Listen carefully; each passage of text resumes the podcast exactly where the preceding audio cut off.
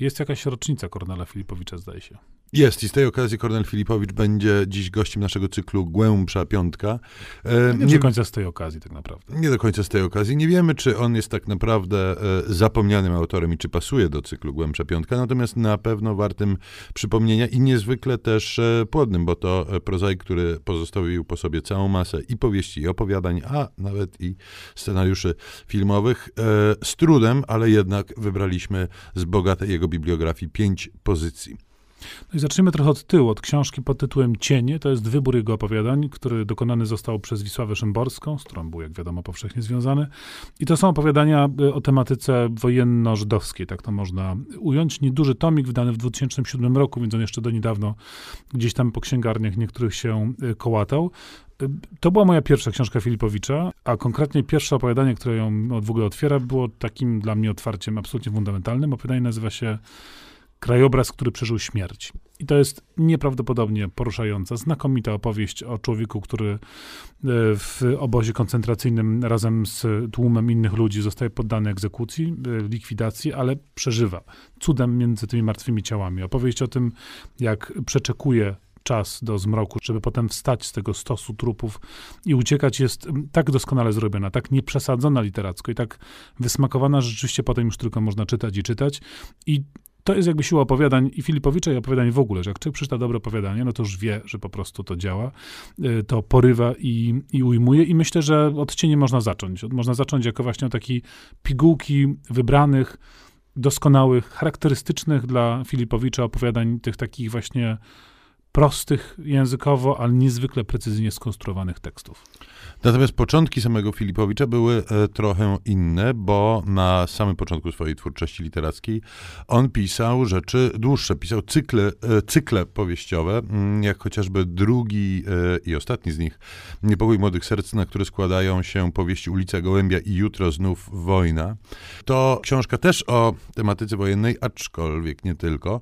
Spotykamy młodych ludzi, Jana, Michała, Zofię, którzy trafiają do Krakowa, gdzie zaczynają studia, bądź w tym Krakowie wcześniej już są, poznają się, no i jest rok 38 i różne rzeczy dziwne, niedobre wiszą w powietrzu. Z tego Krakowa trafiamy nawet na e, wojnę domową w Hiszpanii. Dzieje się tu dużo różnych rzeczy i ci ludzie młodzi próbują jakoś zacząć mm, dorastać w Krakowie, który to Kraków mm, jest e, przeuroczo tu pokazany. Dla mnie jako e, krakusa napływowego e, to była ogromna wartość tej książki, bo mam wrażenie, że książek warszawskich w XX wieku było dostatek, a z tymi książkami krakowskimi mm, nie mieliśmy aż tyle szczęścia. Tu rzeczywiście poznajemy koniec dwudziestolecia międzywojennego w Krakowie i taką krakowską codzienność e, czy budynki, które dziś już są stare, wtedy były nowe, miasto się kończyło. W dzisiejszym e, centrum dowiadujemy się, jak ludzie byli ubrani, jak e, radzili sobie z czasem wolnym i z czasem pracy. Pomijając inne walory tej powieści, mm, dla wszystkich miłośników miasta królewskiego Krakowa to wielka gratka. A do kolejnych książek Kornela Filipowicza wrócimy za moment. Piątka z literatury. Polecają Szymon Kloszka i Tomasz Pindel z Instytutu Książki. Jako się rzekło, Filipowicz miał na swoim e, koncie e, powieści, a nawet cykle powieściowe, acz najbardziej zasłynął krótkimi formami. No i kolejny zbiór tychże to jest e, ostatni, właściwie ostatni tom jego opowiadań wydany w roku 1995, a więc pięć lat po śmierci. To się nazywa Rozstanie i Spotkanie. Opowiadania ostatnie, czyli zebrane ostatnie teksty, ale to broń Boże nie są jakieś resztki z jego literackiego warsztatu, tylko absolutnie świetne teksty. Można by wymieniać długo, ich tam jest kilka i właściwie są, tam nie ma słabych tekstów, powiedziałbym, a wszystko to wieńczy ciekawy, ciekawy posłowie Stanisława Balbusa. Dla mnie najulubieńsze i naj, najmocniejsze teksty z tego tomu to po pierwsze Świadek, który nie umiał mówić, czyli taka reportażowa, niemalże minimalistyczna opowieść o małej wsi Młaki, w której dochodzi do zbrodni, znaleziona zostaje martwa dziewczynka. I ta właśnie ten minimalizm, ta prostota Filipowicza świetnie tam działa. Jakby rzeczywiście jest to tekst y, całkowity, domknięty i doskonały. I jest tam też taki mały cyklik, powiedziałbym, opowiadań, które przenoszą nas do czasów wojennych, ale y, na tereny Związku Radzieckiego. Po pierwsze ze wspomnień mojego przyjaciela opowieść o kapitanie M, czyli historia pewnej bardzo staranie zaplanowanej ucieczki z obozu jenieckiego oraz modlitwa niewierzącego, czyli historia pewnego lekarza obozowego, czyli rzeczy, które no, Filipowicz o, o, wojnie pisał często i, i wielokrotnie, ale to mamy jakby troszkę inną perspektywę. Myślę, że ten zbiór ostatnich tekstów jest też taki bardzo reprezentatywny i na pewno otwierający ogromnie apetyt na dalsze jego e, książki.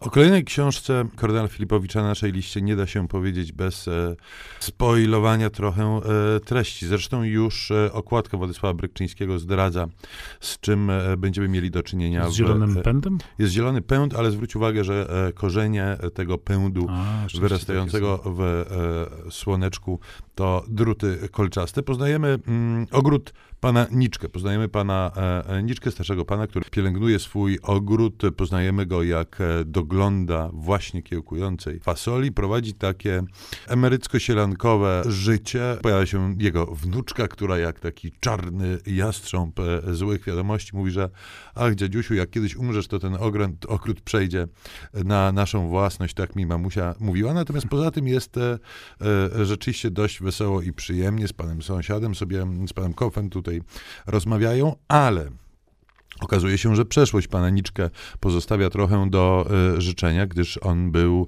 e, komendantem obozu koncentracyjnego i parę rzeczy na sumieniu, e, mówiąc delikatnie, miał. Julian Przybyś o tej powieści pisał, powieść Filipowicza wydaje mi się utworem bezbłędnym.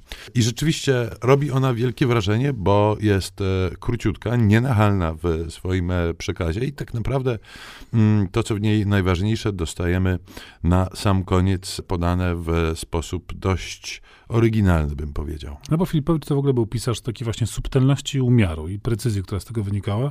Ostatnią rzeczą, którą proponujemy dziś jest e, jego druga w karierze mini powieść pod tytułem Pamiętnik antybohatera z roku 61.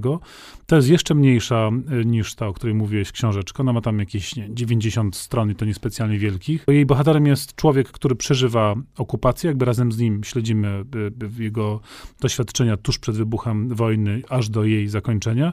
I to jest taki zwykły, szary, niewyróżniający się obywatel, tylko taki po prostu szarek, ale szarak oportunistyczny szarak, który dopasowuje się do sytuacji, który rzeczywiście zawsze znajdzie wygodne wytłumaczenie dla swojej postawy, który zachowuje się miejscami paskudnie, ale to jest też taka paskudność wyrachowana i, i ostrożna, kryje sobie plecy i w sumie przechodzi przez te y, potworne doświadczenia wojny właściwie nienaruszony, bezpieczny, zawsze kryjący swoje, swoje plecy. Takie studium typu dość paskudnego, rzeczywiście typu y, człowieka, który budzi naszą niechęć, ale zarazem podane jest w taki sposób delikatny i, y, i subtelny, nieprzesadzony dający do myślenia, bo oczywiście łatwo potępić, z drugiej strony trudno nie dostrzec pewnych praktycznych postaw tego bohatera, więc ta książka, ja w ogóle myślę, że ona zyskała z czasem sporo na y, aktualności i atrakcyjności. Pewnie osąd nad bohaterem kiedyś był bardziej jednoznaczny niż, niż dzisiaj. Ona może budzić, y, budzić emocje. I to znowu jest ten Filipowicz bardzo powściągliwy, prosty, żadnych udziwnień, żadnych skomplikowanych fraz i popisów językowych, po prostu konkretna i głęboka proza. I to tylko pięć tytułów, które mm, zaprezentowaliśmy Państwu. To Wierzchołek Góry Lodowej, e, jaką pozostawił po sobie Kornel Filipowicz. Namawiamy do czytania tych i innych jego książek, niezależnie od rocznic, które mm, obchodzimy i obchodzić będziemy. Jego w księgarniach pewnie już nie uświadczymy, ale w bibliotekach rzeczywiście piętrzy się w sporych ilościach. Czytamy Filipowicza. Szymon Kloska. Tomasz Pindel.